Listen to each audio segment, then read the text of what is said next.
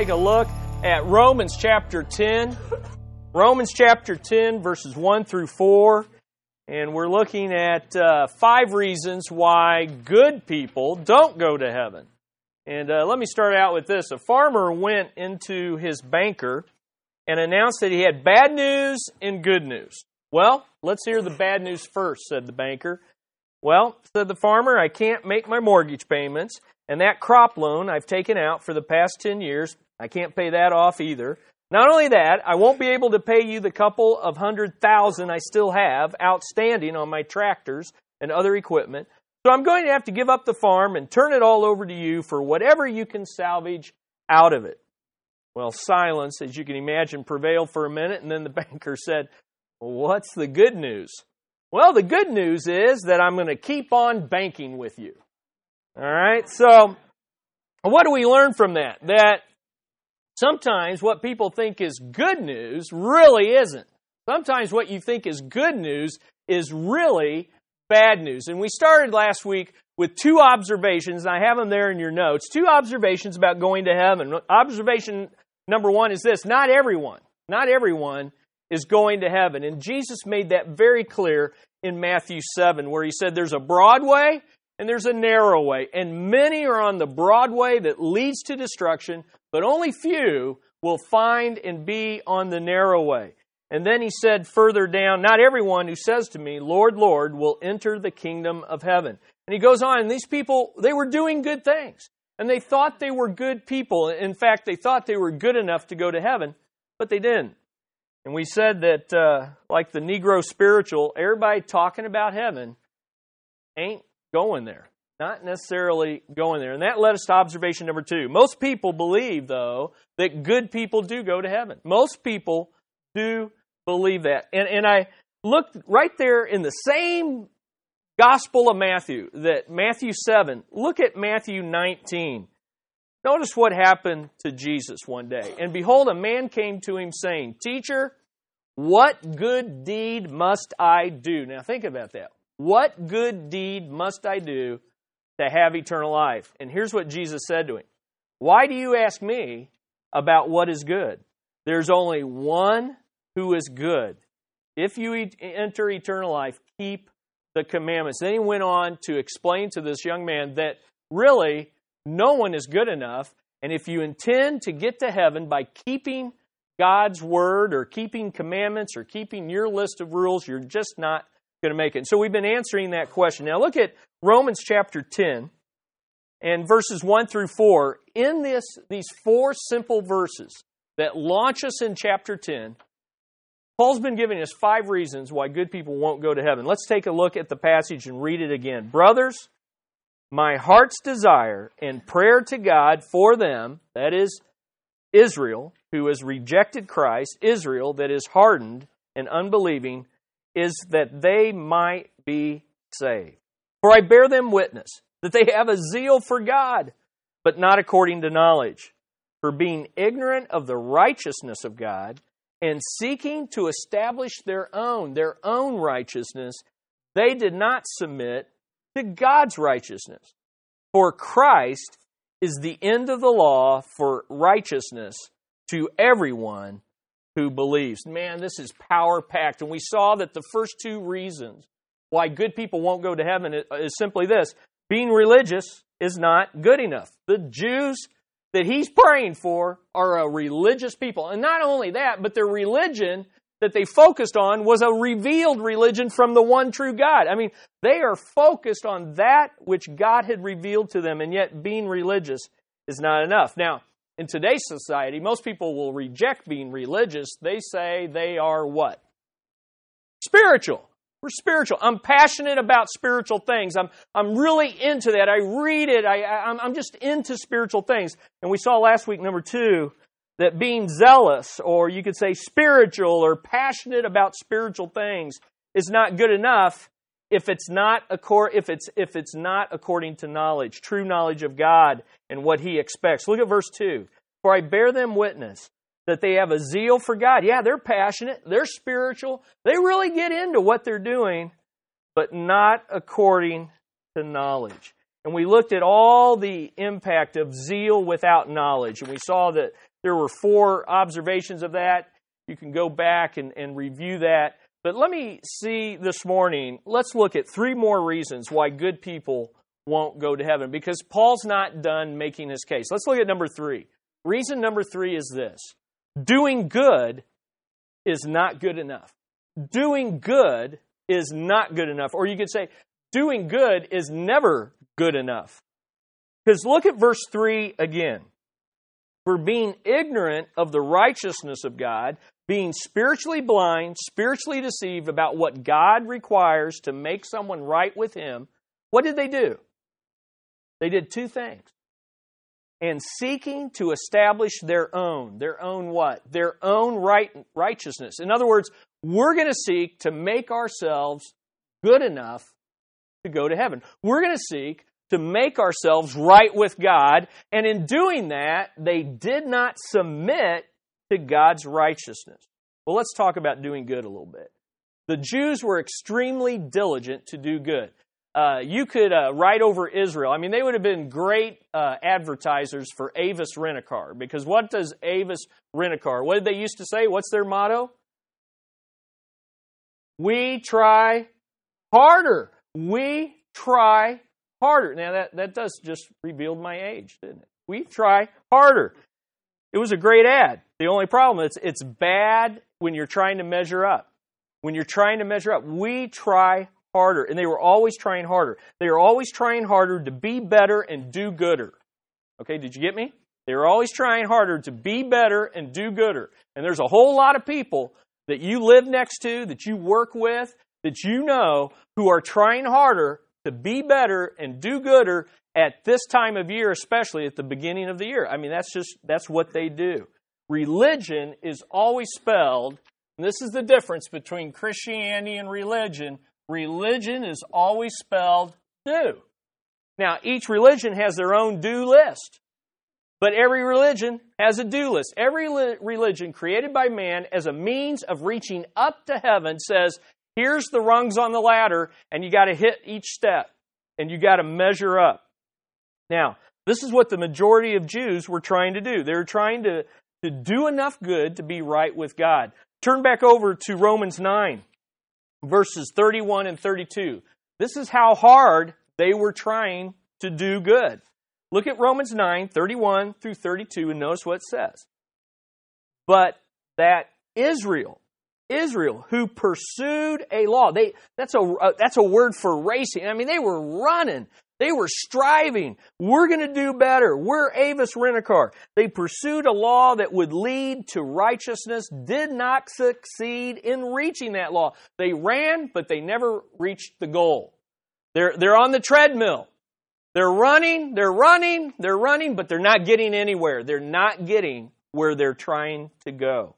Notice why? Because they did not pursue it by faith, but as if it were based on works. We're trying harder, we're doing more.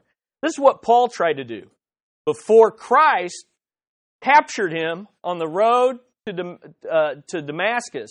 This is what Paul was trying to do. Turn your Bibles, Philippians 3 9. Philippians 3 9. And notice what Paul said. This is his, his testimony. Here's what I was here was what I was trying to do. Now I'm not trying it any longer. I was trying to be good good enough to go to heaven. Look at Philippians 3 9. He's saying, and be found in him, not having a righteousness of my own that comes from the law. Now, he's saying this after he was saved, but before he was saved, that's exactly what he was trying to do. He was trying to have a righteousness of my own that comes from the law. That is almost the exact same thing that Paul says in Romans 10, verse 3. Almost the exact same thing. A righteousness of my own that comes from the law, which is simply saying that which comes from me doing good and doing myself. In other words, here's what many people are saying about how they're going to get to heaven. I can do this. I can do this. I just need to be a little bit better. Or they're saying, I have done this. I've done enough and my good outweighs my bad, I can do enough good to be good enough to go to heaven. Now, let me give you four reasons why doing good is not good enough. doing good. And, and, and let me challenge you if you know Jesus this morning, these are things that you ought to have in your head. These are things that you can share at work. These are things that you can share in a conversation with your neighbor, assuming we talk to them, uh, that you can share when you're witnessing. Number one, you never know if you've done enough. You never know. The problem with doing good to get to heaven is you never know if you've done enough. Here's what you do. Have I have I forgot something? Did I miss something? And I may have done this to please God, but I did I do it right? Did I do it enough? You know, was I was I passionate enough? Was I zealous enough? And did I do it enough times? Does it outweigh my bad? These are all the things that you can never know if you're trying to measure up. The vast majority of people only think, now listen to this, the vast majority of people only think they might be good enough to go to heaven. You rarely will you find someone who says to you and looks you right in the eye without blinking, I am good enough to go to heaven. Instead, when you ask people, if you died right now, are you 100% sure that you would go to heaven? What do most people say? I hope so. I, I think so. And then they will launch into what? An explanation of what they have been trying to do, and usually compared to who? Compared to someone else. Well, I, I don't do what a lot of people do. I, I do try to be a good person. The sad thing is, they can never be sure that they've done enough. Uh, reading this week that passage again about the rich young ruler, I had never noticed this. It struck me. That rich young ruler that came to Jesus and said, What must I do to get to heaven? Now, we know he had been doing good all of his life. Why is he asking the question? Why? Because he doesn't know, he's not sure, and he's encountering Jesus. Jesus who is righteous, Jesus who is perfect, and he's going, Whoa, here's one that I don't measure up to. And then Jesus tells him some things to do. Not because he knew he could do him, but to get him to the point where he realized. He, so he, he tells him some things he could do, and he purposely picks the things that he knows the guy has done. And he says, I've done them from my youth. And then he asks this key question But what do I lack? You see, you can never know. You can be really, really good, but you'll never know. And then, of course, Jesus tells him the one thing that was a heart issue. He, he looked at his heart idol and he said, Go, sell everything you have and give to the poor. And the man went away sad because he was very rich. Jesus didn't say by selling you'll get to heaven. The point was you've got a God that you're trusting in. You've got to let go. Anyway, amazing, amazing. You'll never know enough. Number two, you can never do enough. It gets worse. It gets worse. Not only can you never know, the reason you can never know is because you can never do enough. Look at Romans chapter 3, verse 10. Where I'm going to give you a lot of verses in Romans because by the time we get to Romans, here, here's, a, here's a profound Bible thought. By the time you get to Romans 10, he's already written 1 through 9. Okay, in other words, everything that he's saying, he's assuming that we've read and we've understood. And I know we've jumped into our study. So let's take a look at Romans 3:10. You can never do enough. As it is written, none is righteous. No, not one. No one understands. No one seeks for God. All have turned aside. Together they have become worthless. No one does good, not even one. All right, enough. I've got the point. But we don't have the point. We just don't get it. Because we keep trying. Avis, we try harder. Go to YouTube, you'll find it. Romans 3:23 says this, "For all have sinned and fall short of the glory of God." The glory of God is the standard. There's the standard of righteousness. Now, if we're going to say, okay, my good's going to outweigh my bad, well, you know what? Your good may outweigh your bad. But the point is, your good is still not measuring up to the standard. Okay? And the reality is, even our good is tainted. Now, when I try to share the gospel with someone, I always use the illustration of let's go out and we'll have a contest of throwing a rock. We're going to have a, a rock throwing contest or a baseball throwing contest, and we're going to try to hit the North Pole. And typically, I'm talking to someone who could throw that rock far farther than me. But then I tell them, that's not the point. You may win and throw the rock farther than I. But if the goal's the North Pole, who is going to win? No one. It's all going to fall short. It's all going to fall short. Well, it's the same way. We're in a we're in a do good contest, and the goal is who can do good as good as God. Who can be as good as the glory of God? And the fact is, we all fall short. And then when you go to Isaiah 64 6, it gets even worse because here's the thing that good that we're offering up and hoping, I'm hoping that this is going to be good enough. Here's what Isaiah, Isaiah 64 6.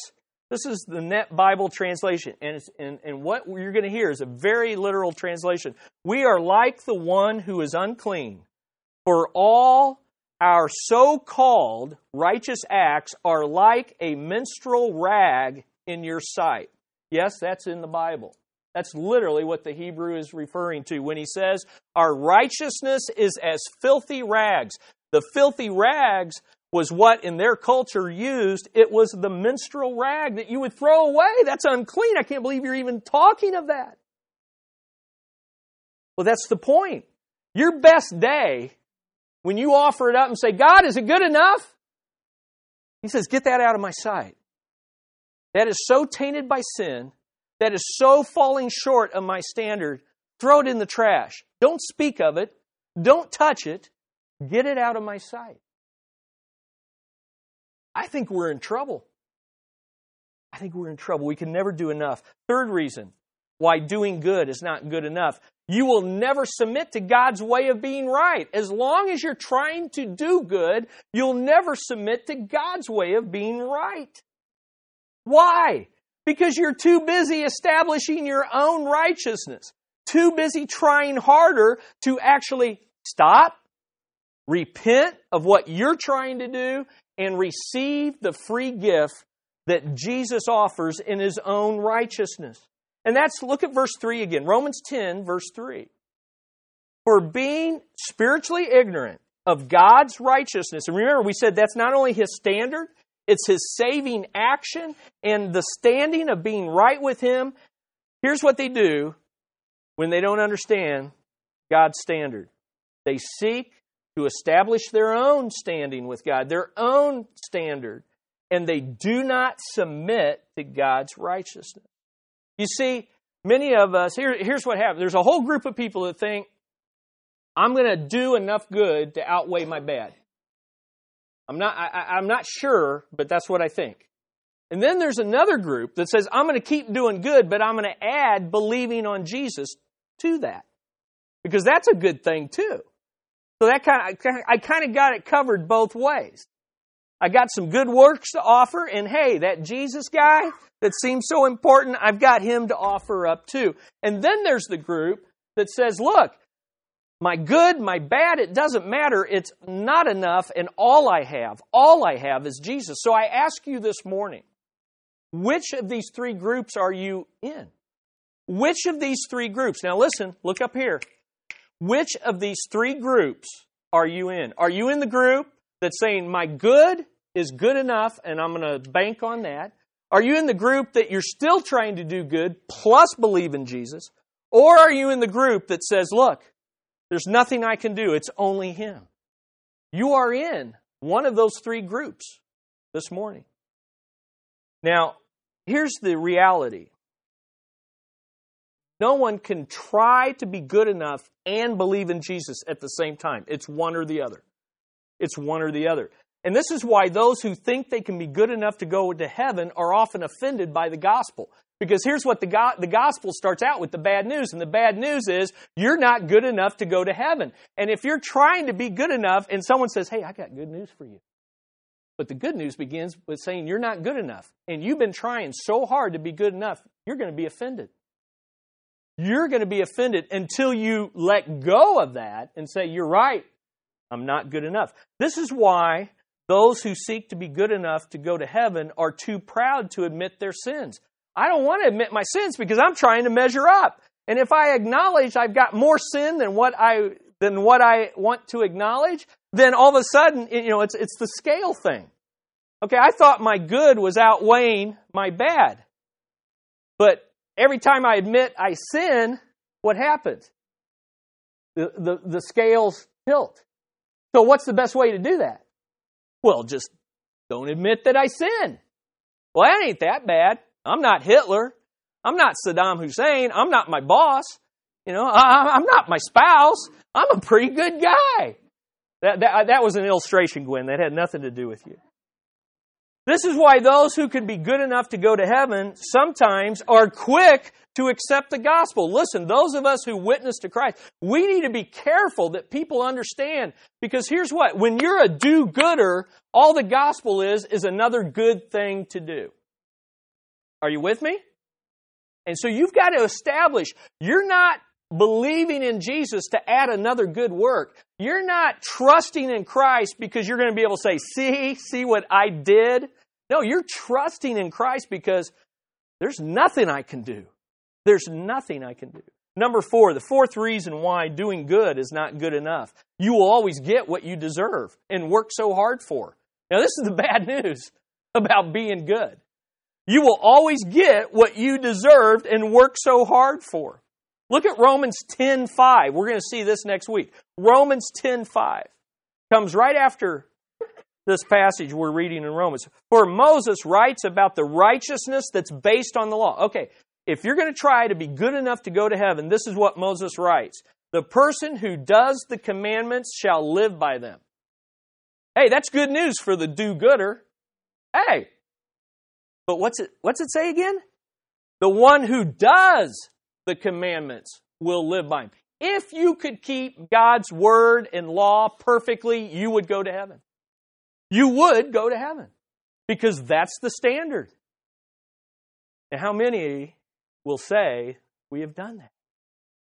Love the Lord your God with all your heart? Really? Your whole life? Have no other gods before you? Nothing's become between you and God and doing His will? No, we're all condemned. Now here's, here's the deal. God does not, eh, eh, well, let me add Romans 6.23. For the wages of sin, that which you earn for trying to be good enough is death. But the free gift of God is eternal life in Christ Jesus. Now, God doesn't grade on a curve. You've got to remember that. God doesn't grade, grade on a curve. It's pass fail with God. It's pass fail. And so, what does that mean? Well, James, James chapter 2, turn your Bibles, James chapter 2, 10 through 11. James chapter 2, 10 through 11 tells us what that means. And really, here's what he's going to say You break one, you break them all. You break one, you break them all. Notice James 2, 10 through 11. For whoever keeps the whole law Okay? And, and, and the Jews counted these up because that's what people who try to do good do. They figure out they're like good sports competitors. What do I have to do to win? Okay, what, what do I have to do? Well, they measured up. There's over 600 commands. And here's what he says For whoever keeps the whole law but fails in one point has become accountable for all of it. That's a powerful thing. Listen, break one of God's laws and you're accountable to him for them all. Wow. For he who said, Do not commit adultery, also said, Do not murder. If you do not commit adultery, there, I'm good. But do murder, ugh, I've been hateful. You become a transgressor of the law. It's like, remember when, what did you tell your kids when you took them into a, a place with a lot of expensive fine glass or china? What'd you say to them? Don't touch. Why? Because there was a little sign there that said what? You break it, you buy it. You break the law, you bought the whole, you're, you're, paying for the whole thing.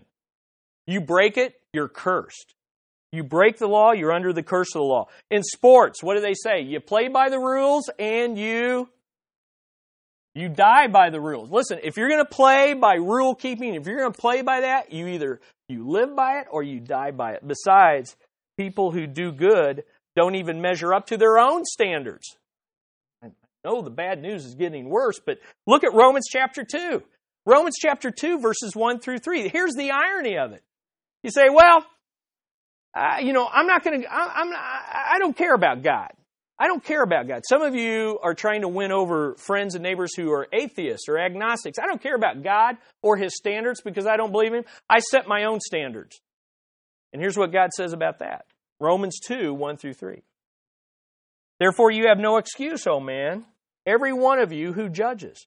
For in passing judgment on another, you condemn yourself, because you, the judge, practice the very same things. We know that the judgment of God rightly falls on those who practice such things. Do you suppose, O oh man, you who judge those who practice such things, yet do them yourself, that you will escape the judgment of God? All God has to do when we die is say, Tell me what your standard is. Okay, God, here's what I think. If I did this, this, and this, and I didn't do that, that, and that, you ought to let me into heaven. God say, okay, I'm going to judge you by that standard. And you know what he's going to say? You didn't even live up to your own standard. You did not even, I mean, you know, by the end of February, we ought to all realize that. How's your uh, New Year's resolutions going? Right? It doesn't take long to fall short. Wow. Okay, that brings us then to the fourth, the fourth uh, reason why none of us are good enough to go to heaven. That's it. That's it's this. Keeping rules is not good enough. Keeping rules is not good enough. Why? Look at verse 4. Here's his fourth reason. For Christ is the end of the what? End of the law for righteousness to everyone who believes. Now, again, this is one of those verses in Romans is one of the hardest ones to understand. There's a lot of controversy about. I just want you to first notice he's talking about the law now. Keeping rules is not good enough. Jews were great law keepers and they were great rule makers. And people without Jesus, they're that way too. They're great rule keep, uh, law keepers. They seek to be law keepers and they, they seek to be rule makers in order to be saved, stay saved, or show that they are saved. But I want to make two observations based on this verse. And the first is this, and this one you need to listen to. Listen, I mean, you need to listen to all of it, but listen really hard, okay? The law was never given in the Old Testament so people would keep it in order to be saved. Hey, you need to mark that, you need to underline that. Too many of us believe a con- and, and I have struggled with this because it just kind of comes across like this. Here's what a lot of people think. In the Old Testament, you kept the law to be saved. You did these things, and God said, Hey, you did them, now you're saved. In the New Testament, all you do is believe in Christ to be saved, and who cares about keeping God's law or rules? Well, both is a misunderstanding. The law was never given in the Old Testament so people could keep it. Let me show you a couple verses. I have them there Romans, Galatians. They're all written out in your notes because I just want you to look at them. For by the works of the law, no human being will be justified, that is, declared right. That's all that word means, declared right in his sight, since through the law comes knowledge of sin. The law was never given to save you, it was to show you that you couldn't save yourself. Look at the next one. For all who rely on works of the law are under a curse. For it is written, Cursed be everyone who does not abide by, and there's that dreaded three letter word, all things written in the book of the law and do them. Ouch. Notice, now it is evident that no one is justified. There he says it again. No one is declared right before God by the law, for the righteous shall live by faith. But the law is not of faith. Rather, the one who does them shall live by them. Here's the point play by the rules, die by the rules.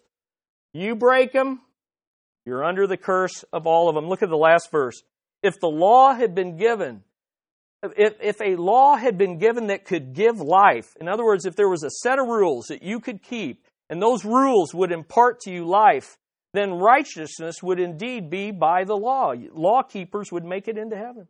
But the scripture imprisoned everyone under sin so that the promise by faith in Jesus Christ might be given to those who believe. Here's the point the law wasn't given to save, the law was to break through and tell us you cannot do enough.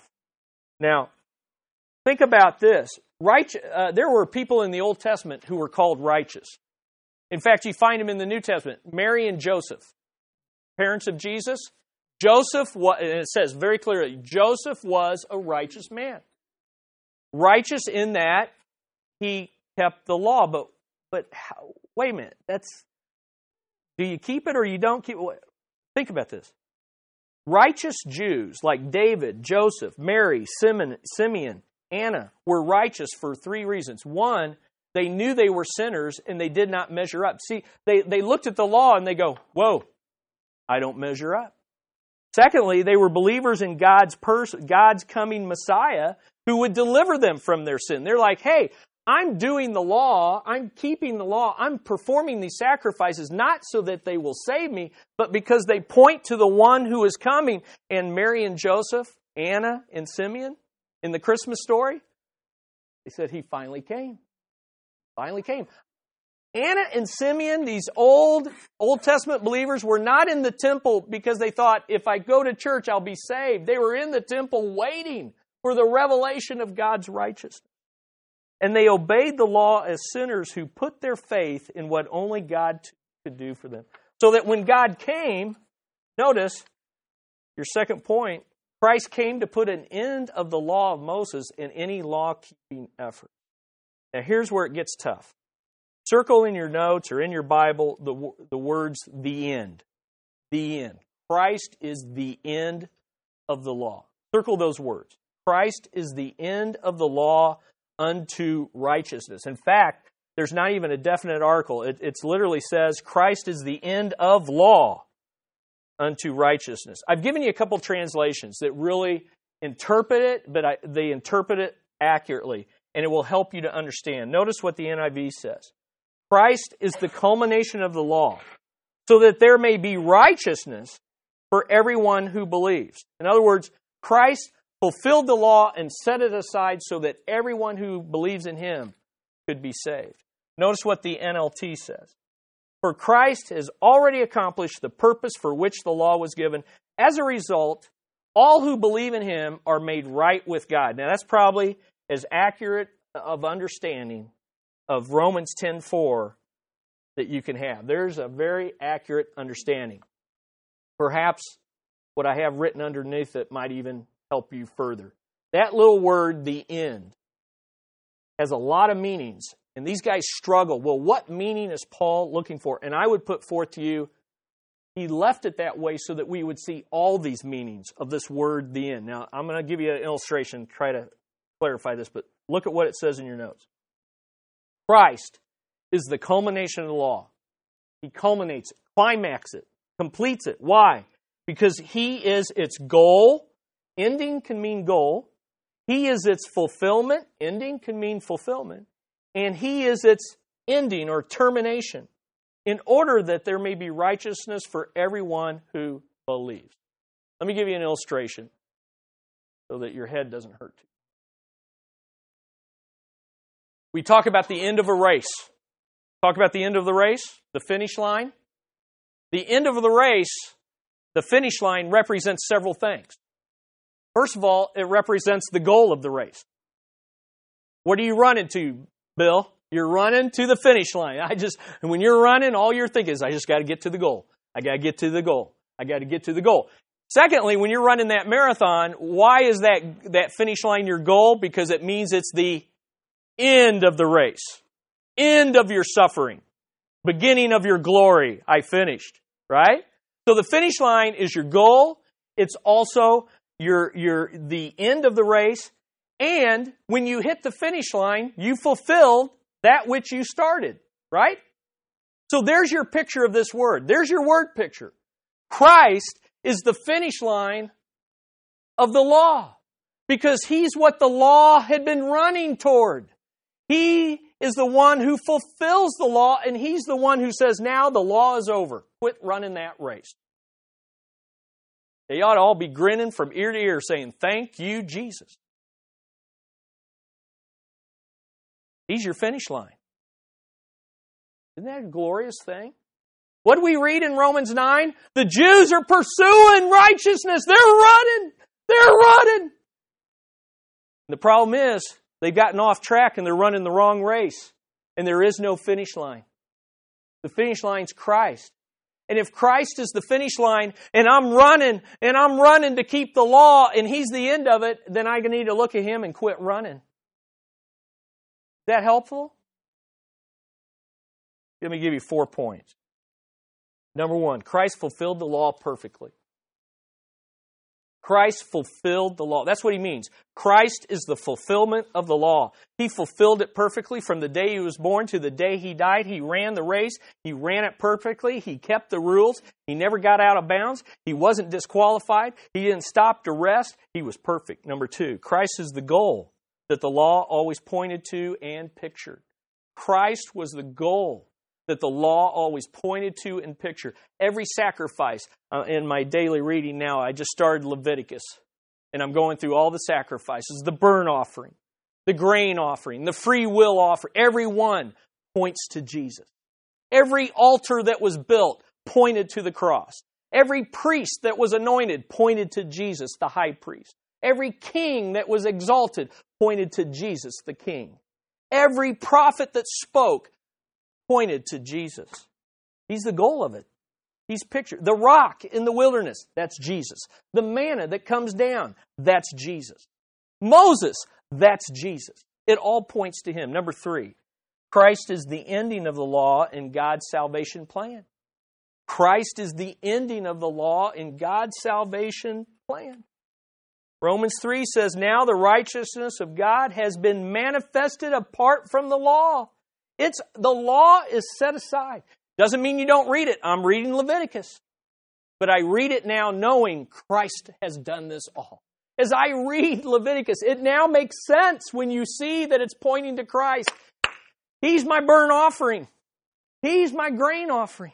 He's my high priest that has written on his turban, Holy unto the Lord. This is awesome stuff.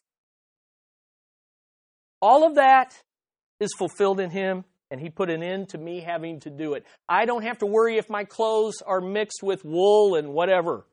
I don't have to worry about drinking the milk of a young goat.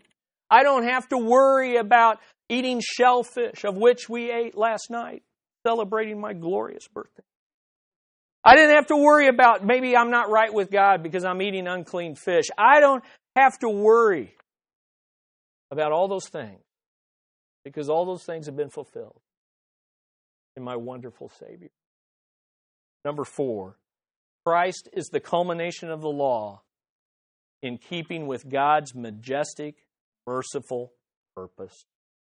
Christ is the culmination of the law in keeping with his majestic, merciful, missional purpose. Because here's the deal what did the law do in the Old Testament? It separated Israel from the rest of the world. And with the removal of the law, now anyone can come to Christ. You don't have to be a Jew. Men, you don't have to be circumcised. Ladies, you don't have to be set apart. None of that. You just come to Christ. So that brings us to the fifth and final reason why good people won't go to heaven, and that's this number five. Only Christ, only Christ is good enough to go to heaven. Only Christ is good enough. Why don't good people go? Because they're not good enough. How good do you have to be? You got to be as good as Jesus. Only Christ is good enough. Look again at verse 4. And I don't mean to be subtracting from the Word of God, but if Christ is the end of the law unto righteousness, then let's just eliminate that from that verse for a moment. What are you left with? Christ is righteousness to everyone who believes. Hey, if he's the end, then let's set the law aside and let's understand this Christ is righteousness to everyone who believes. You see, religion is spelled do. Try harder. Try harder to be what? Religious, zealous, do good, keep the rules. Try harder. But Christianity, Christianity is spelled done. Done. Why? Because on that cross, Christ put an end to the law. He put an end to being religious. He put an end to zeal without knowledge. He put an end to doing good to try to earn brownie points with God. He put an end to pl- trying to keep the rules to measure up. Christ has done what we could not do, and that's be good enough in God's eyes. So, what, what do you have there in your notes? Christ is the righteousness of God. Christ is what God requires that everyone who believes. Now, all I did was there in your notes, I took those same four points that we already looked at, and I just showed you Christ did this. So, what's this mean? If He's done it, then guess what? He's the standard. So, let me ask you this morning Have you lived a life that's as good as Jesus? I don't mean aspire to, I mean, have you lived in heart and soul? He's the standard. But let me tell you something else. He's God's saving activity. He's the saving action of God. What he did in his life, his death, his burial, and his resurrection is what God has done to make you right with him. He's the saving action of God. Furthermore, he's the standing of being right. God now gives what Christ has done and Christ himself, he gives that to you as a free gift. There, I've done it for you. Now, here it is as a free gift. And then that means that Christ is God's Savior. Did you get those words in 10:4? Please don't take them lightly. To everyone who believe. To everyone. You know what? That's good news this morning. We've heard we spent a lot of time on the bad news. You know why we need to? Because we just don't believe that we're really that bad. But listen to something everyone means yes, good people can go to heaven. But they have to admit that they're not good enough. That means bad people can go to heaven. That's good news. See, there's two kinds of people in this world people that think they could somehow be good enough, and people that know I could never be good enough. And both can be a barrier to coming to Christ. Because, see, the good person says, I don't need that. I'm good enough. And you know what the bad person says? And maybe you said this I'm so bad, he could never save me. But here's the good news Christ has done it. And he is righteousness for everyone, lawbreaker and lawkeeper. I think that's beautiful. Jew, Gentile, doesn't matter. You say, well, does everyone get saved? No. There is some human, remember we talked about human responsibility? Romans 10, human responsibility? Everyone who does what? Christ is righteousness for everyone who believes. Now say it like you believe it. Christ is righteousness for everyone who, one more time, you can do better. Christ is righteousness for everyone who, now I think you might believe it. You know, is it any wonder that Romans 1 16 through 17 is the theme of the book of Romans? For I am not ashamed of the gospel, for it is the power of God for salvation to everyone, everyone who believes. To the Jew first, but also to the Greek. For in it the righteousness of God, how to be right with God, is revealed from faith for faith. It is written, the righteous not live by what you do. The righteous shall live by faith in what Christ has done. So let me give you two things. This was a this these last two weeks was a lesson to make sure we're thinking right. The think right lesson. But when we think right, we will act right. Let me challenge you with two things, and they're simply this. You have heard these last two weeks five reasons to stop trying harder and start trusting the gospel. So if you're here this morning and you don't know the answer to that question, you aren't 100% sure that you would go to heaven, I would press you and, and challenge you to say, the reason you probably don't know is because you're trying to measure up. You're trying to be good enough, or you know that you're so bad that you could never get in. Stop trying, start trusting. Five reasons. I gave you five reasons. Now, many of you, you're not Avis. You're not trying harder. You've believed. So, what does these last two weeks mean for us? I just gave us five reasons to stop the silence and start sharing the gospel. Listen, this is good. Good.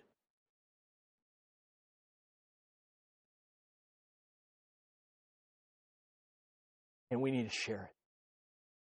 And it can start with you ever thought that good people won't make it in heaven? Huh? Yeah, let me let me tell you a couple reasons. You can never know if you're good enough, and you can never be good enough. That will start you gospel present. Let's pray. Father, we've we've shared the gospel these last two weeks, and now it's time to respond. And I pray that we will respond by trusting you more, sharing more, and that we'll have a little worship service in our hearts, in our relationship with you, because you are the the race of running to be better over. You fulfilled all that is required, and it's a free gift. The Lord, we say thank you, and we live lives that say, because it's done.